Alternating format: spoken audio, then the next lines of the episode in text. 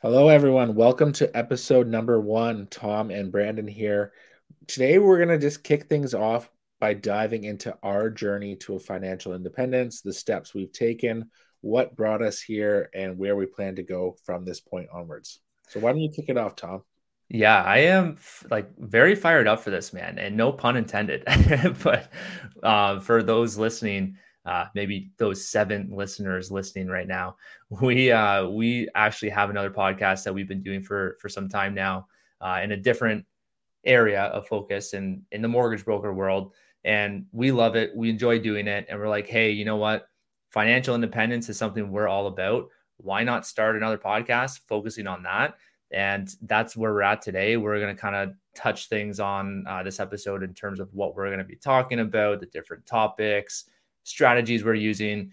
Uh, and then, yeah, just kind of go from there and play around with some things. And we really hope that uh, this is going to be of use to you guys. For sure. So I think everyone has a time in their life where, well, maybe not everyone, but people who are listening to this have a time in their life where they've discovered financial independence. And it's kind of like that TSN turning point where it reframes a lot of what you're doing in life, your goals, how you make decisions with work and investing. So, what was that point for you, Tom?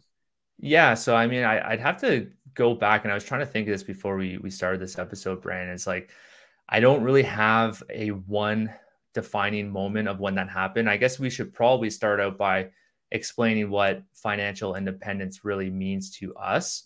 Uh, for me, it's it's a bit different than the typical like fire movement the fire movement is financial independence, retire early. And I think I could speak for both of us on this because we, we talk about this all the time is that we're not really uh, focused on the actual retiring early part.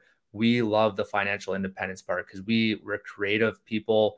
We love building things. We're business owners. We don't see ourselves stopping doing that anytime soon. We just want to keep building and growing.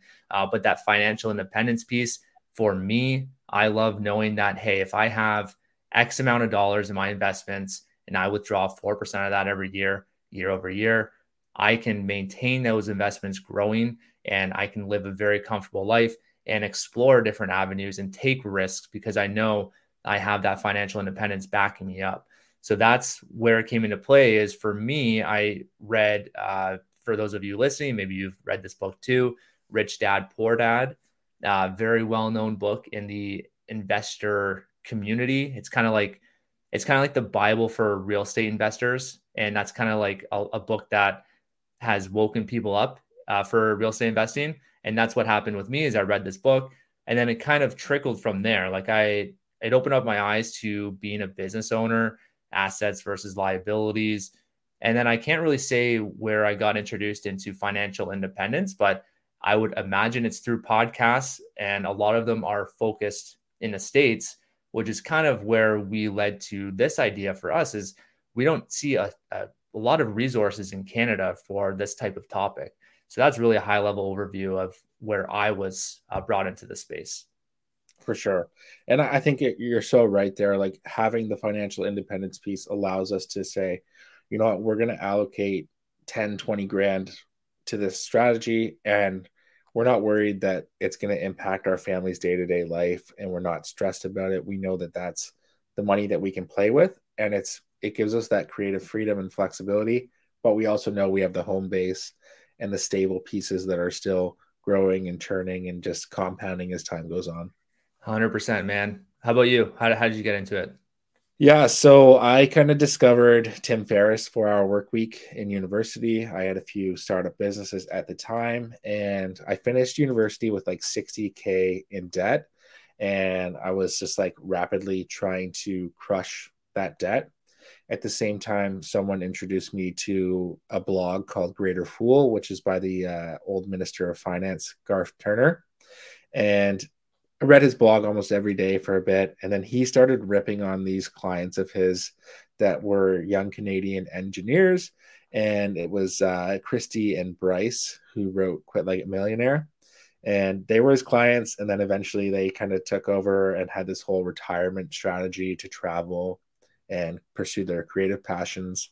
And I was like, "Oh, this is kind of cool," and that brought me to the fire movement where I went deep dive on them, Mr. Money Mustache. Oh yeah, like all, all these different uh, people, which it was in line with everything I was doing on like trying to crush my debt, but it really compounded my investing journey that way. Um, so that's how I got into it. Same thing as you. I the one piece I always struggled with was like the retire early point. I was like, well, I actually like work and I find it fulfilling. There's times where like, you know, you would want to say no to certain things within work. And I think that's where the financial indep- independence piece made sense to me. But leaving out the retire early, retire whenever you want, or, you know, take sabbaticals, which is more in line with Tim Ferriss kind of style. Yeah, I agreed. And did you ever at any point think about the retiring early piece being part of your journey, or has it always been from day one? Like you knew that you always wanted to keep keep busy.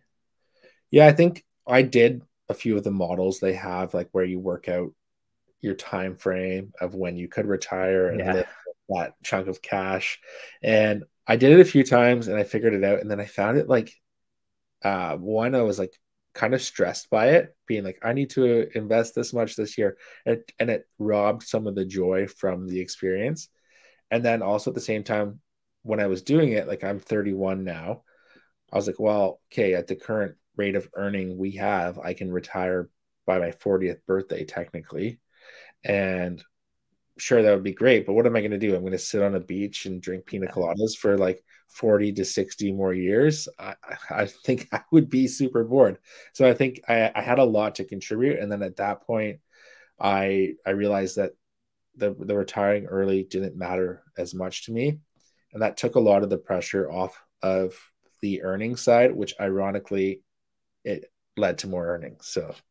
That's hilarious. And it's it's a great point because if you have that 40 you know that goal of like reaching 40 and retiring like what are you going to do with your life if you're not keeping busy? Whether for us maybe that is like staying busy with with uh, building businesses and being business owners. But for someone else that could be picking up hobbies. Like i know at that point when I hit my FI goal, I am going a bit deeper on my hobbies that I'm interested in. I've always been like kind of like a, a big hobbyist in in my wife's eyes at least. She thinks I'm crazy for picking up all these hobbies, but I enjoy them. I know a lot of people do as well, and maybe that's something you branch out to and focus in. Maybe it's volunteering, but I do think a, big part of the fire uh, movement in the fire community is a lot of people get to their fire goal and then they go, okay, now what? And I think part of the fire movement that's so intriguing for people is like you're working towards a goal. It's fun working towards it along the way. And I think mm-hmm. once you lose that piece, people get lost. Um, so that would be my kind of added piece there. And I, I do agree with that. Um, it, which kind of leads me to like, how do we, how do we know each other, man? Like where, where did we kind of get connected? How far back did we go? Maybe we can kind of give listeners a bit of uh, context there. Yeah, for sure. So Tom and I met playing little league like Timbits, and it's called in Canada Timbits hockey. Uh, his dad was the coach, and he went to the school down the street. So we had a lot of mutual friends, and we stayed in touch all through high school parties into university, and then kind of like fell off the radar for each other for a few years there, and then um, the mortgage business kind of reconnected us full throttle and yeah that that's really been the change from there. And i think now i talk to you about seven times a day. So yeah, uh, yeah. our wives love it. Yeah, uh, yeah no it, has been a cool journey. And um, having us be kind of rekindled with the mortgage industry has been super cool. I i got into the mortgage industry almost four years ago now.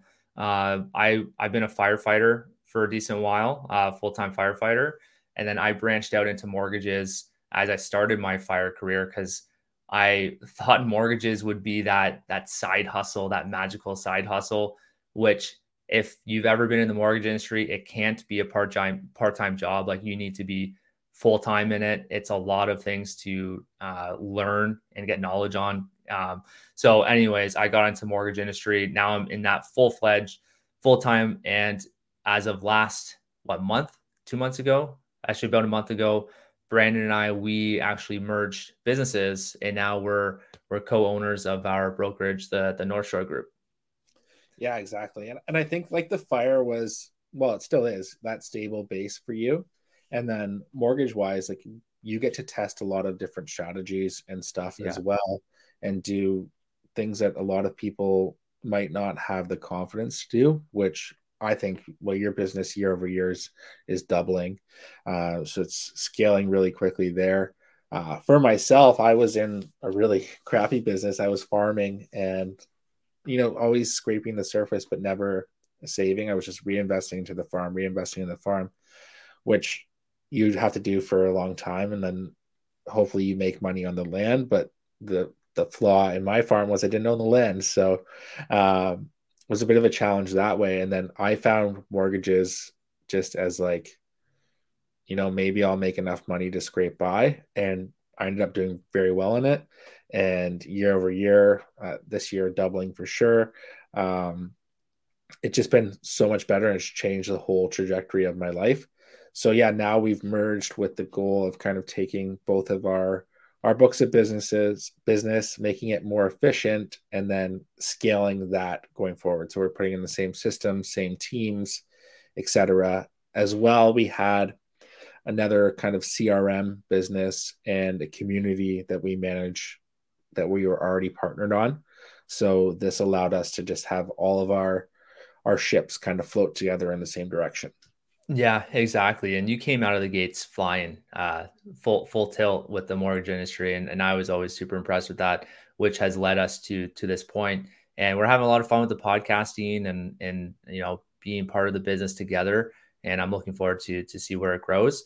But yeah, you've been uh, you've been an entrepreneur for pretty much your whole life. Like since since I've known you, uh, the first business, and correct me if I'm wrong, but the first business that I know of was was Bacchus and Barley, right? Like the the leather business. Yes, we actually started one just before that was like t-shirts. It was called Essential. Oh, okay. And we made these shirts when I was living in Montreal and sourcing the little piece of leather that we had on the t-shirts was how we found the leather manufacturer. Oh, I didn't know that. Bacchus line. And yeah, Bacchus was cool. It was um leather accessories. We did a lot of custom branding, but we we were dumb. We were young and dumb, and we would just like get together and have beers and party and like loosely business plan. But we didn't have the discipline to go out and get sales. So like we were featured in Golf Digest, and we got this like surge of orders, and we're like, we've made it, and we ordered all this inventory, and then it was like you know three months of shipping tons of orders and then nothing and it was like what the hell just happened and we couldn't we never really recovered from it. We just couldn't get our legs back. We just like a punch in the gut. And then we were sitting with like thousands of dollars of inventory which is ironically still in my garage. Um yeah so. Oh man. But i'm sure you got some some learning experiences out of that by sounds of it we did, we did. It's yeah. it's something. So my business partner Josh, we were laughing about this. We were at a wedding a little while ago, and we're like, we're so stupid. Like if you give us that business today, and ironic, we could restart it, but why bother? You give yeah. us that business and like that energy, no kids at the time, no responsibilities. Give that to me today. You know uh, that thing's going to the moon. Yeah, but, but you were so young. How would you know, right? Oh, I was scared, I was scared to like call a store owner. I would like follow them on Instagram and think that they were going to discuss the old magical Instagram follow. Yeah, love it. So, so uh, what? Let's talk about uh, what we're going to kind of feature for future episodes and what we're thinking. So, yes. I'm thinking, yeah, sorry. Um, yeah, I'm thinking really we're gonna have a mixed bag of we're gonna have some some hosts that are gonna come join us so we're going to have people that are currently on the path to financial independence. Maybe they've reached their FI number. We're going to have some business owners on here. We're going to have um, even some employees on here, some high income employees, and maybe talk about how they climbed the the ladder in terms of like increasing their salary. So uh, real estate investing, like everything, pretty much to uh, encompass all of FI. And then from there, we might niche down into what uh, our viewers and what everyone is is hoping that we we have for future episodes.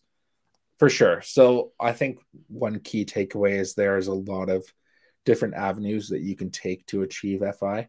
Uh, both of us are in real estate space, so we have contacts and a lot of experience there. But prior to being in real estate, my journey was more into like the ETF dividend investing side. So we'll do some some work into that as well. Uh, I think a big piece too is just take what works for you and build out that strategy around it. It's it's one of those things where it compounds in time, so you do have to kind of pick something and just commit to the plan. That's exactly it, man. And it's like we'll we'll be here kind of giving you those different avenues and some food for thought. But at the end of the day, you have to pick one or two, go all in on them, and just dedicate your time towards instead of kind of flip flopping from all of these different strategies. Because I know I've been in that space with not even just this, but for mortgages with different marketing and, and that kind of thing. I have shiny object syndrome. I'd like to think that the last year I've kind of narrowed that down and kind of pushed it away. Uh, but everyone's going to have that shiny object syndrome at some point where you're trying to really just pick all of these different strategies and see which one sticks. But really, you just got to focus on one, give it some time, go all in on it, uh, and then you will see that compound happening. Um, so that's what I would recommend uh, listeners is to really just kind of field out all of the different strategies we present you and then just narrow it down. 100%. Love it. Okay, awesome. So I guess this will be our first episode in the books. Uh, for all of you guys listening, if you have anything that you'd like us to cover, any topics, uh, let us know. Reach out. We'll put some contact info in the show notes, and uh, then we'll go from there. Awesome. Take care, guys. Cheers. Cheers.